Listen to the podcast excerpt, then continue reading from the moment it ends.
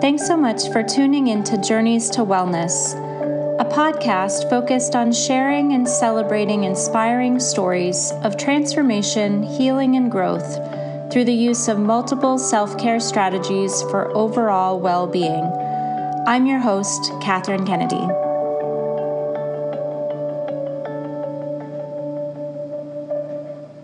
Welcome, everyone. Today's guest on Journeys to Wellness podcast is Joy Osterhout. Joy has a passion for promoting healthy lifestyles, and her career has focused on it for the past 20 years. She is a master certified health education specialist, a health and wellness coach, a 200 hour certified yoga teacher, and is also certified in Reiki.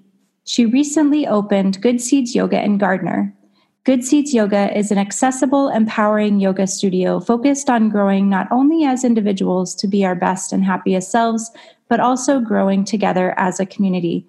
Thank you so much for joining us today, Joy. For inviting me, Catherine. All right, so let's jump in and talk a little bit about what brought you to yoga. So, I lived in uh, Philadelphia in a neighborhood called uh, West Mount Airy, and there was a building behind where I lived, and there was a huge group of people going to yoga there weekly there. And I started to go. And the one thing I loved about yoga, and I tell this story in my yoga classes today, is I loved Savasana at the end. And I would be one of the people in the class who actually fell asleep at the end. And there may have even been a little bit of drool coming out of my mouth as I remember hearing his voice bring us back to the close of practice. And so I got into it while I lived in Philadelphia. And then um, my life got very busy. And so I became a public health um, and education consultant for 20 some years and kind of got away from yoga for a while, um, had kids, and then was in a car accident where I injured my back.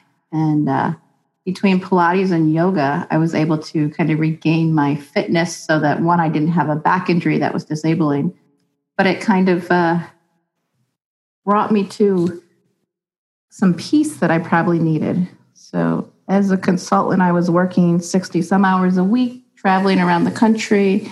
Um, and I guess you could say I was probably burned out. And so I came back to yoga um, actually not too long ago, about four years ago, on a regular basis, doing it more than once a week, um, and decided about four years ago to take a yoga teacher training.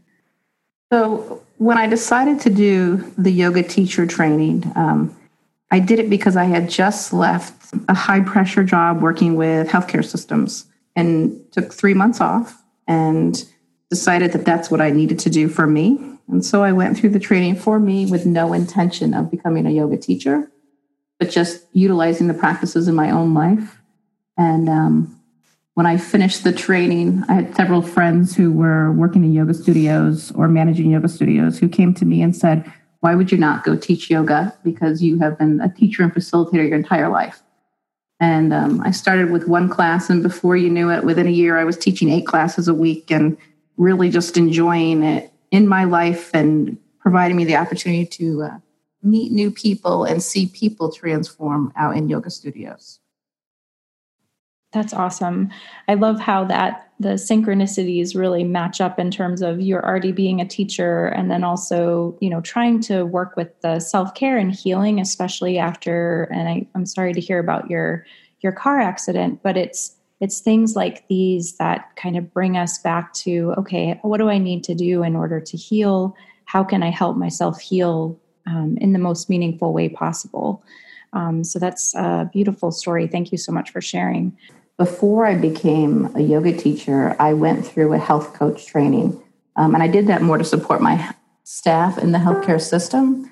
And what I realized when we went through that training is that I needed to work on some goals myself. And one of those was being mindful. And um, I was working on it outside of yoga, but when I added yoga to it, it really made sense and really resonated with me about how to develop mindfulness to be present in the moment, especially with those that I loved. That's great. And then how has yoga contributed? I know you mentioned a little bit about your your healing and growth process after your accident, but how has yoga contributed to your transformation, healing and growth overall? And if you want to share kind of like the biggest transformation, healing and growth that stemmed from it, feel free to do so. so there's lots of benefits that I've noticed with yoga. I mean, people say the first thing I notice is posture, and you notice your body transforms. So in the last three years, I've lost 30 pounds. But I think one of the most important transformations that I've seen is my my mindset and my ability to interact with people in a meaningful and positive way has completely changed. And so I come from being a communications consultant and having those skills, but having a much better use and understanding of communication and interaction through my yoga training.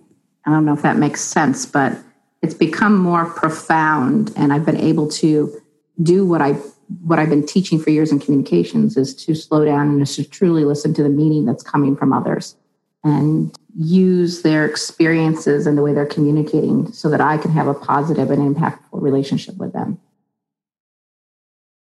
Yeah, that totally makes sense. I think that that yoga especially and mindfulness as you mentioned can really help us to to be present as well as to have empathy for others as they're communicating their stories. And also that that building of trust to know that you're being heard and you're being understood. I think that's a, a really important piece. So why did you choose to become a yoga teacher? I think you alluded to this a little bit before but um, if you want to share a little bit more about that. So let's see. I, I guess it was kind of a like a why not to me. So I when I had stopped working as a consultant and took that time off to become a yoga teacher, I also transitioned and decided I would start teaching at the local community college in their health programs and really enjoyed teaching college students um, and loving the interactions and the discussions having with them as they prepared to go into healthcare professions.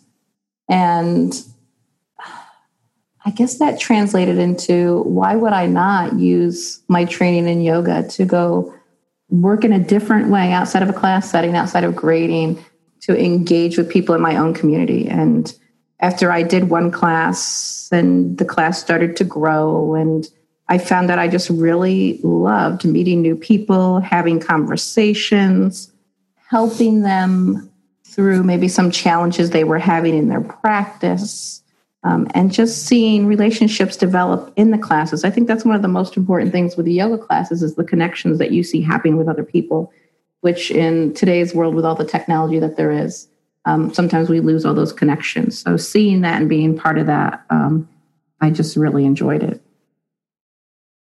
That's wonderful. And do you see as you're as you're seeing more and more people come into yoga and be introduced to yoga, do you see and or share? I know you were saying you were sharing your stories before um, and how you came to yoga, but what um, what do you typically tell somebody who is new to yoga? What do you tell them about it, and to kind of bring them in gently um, and introducing them to the practice and what it means to you?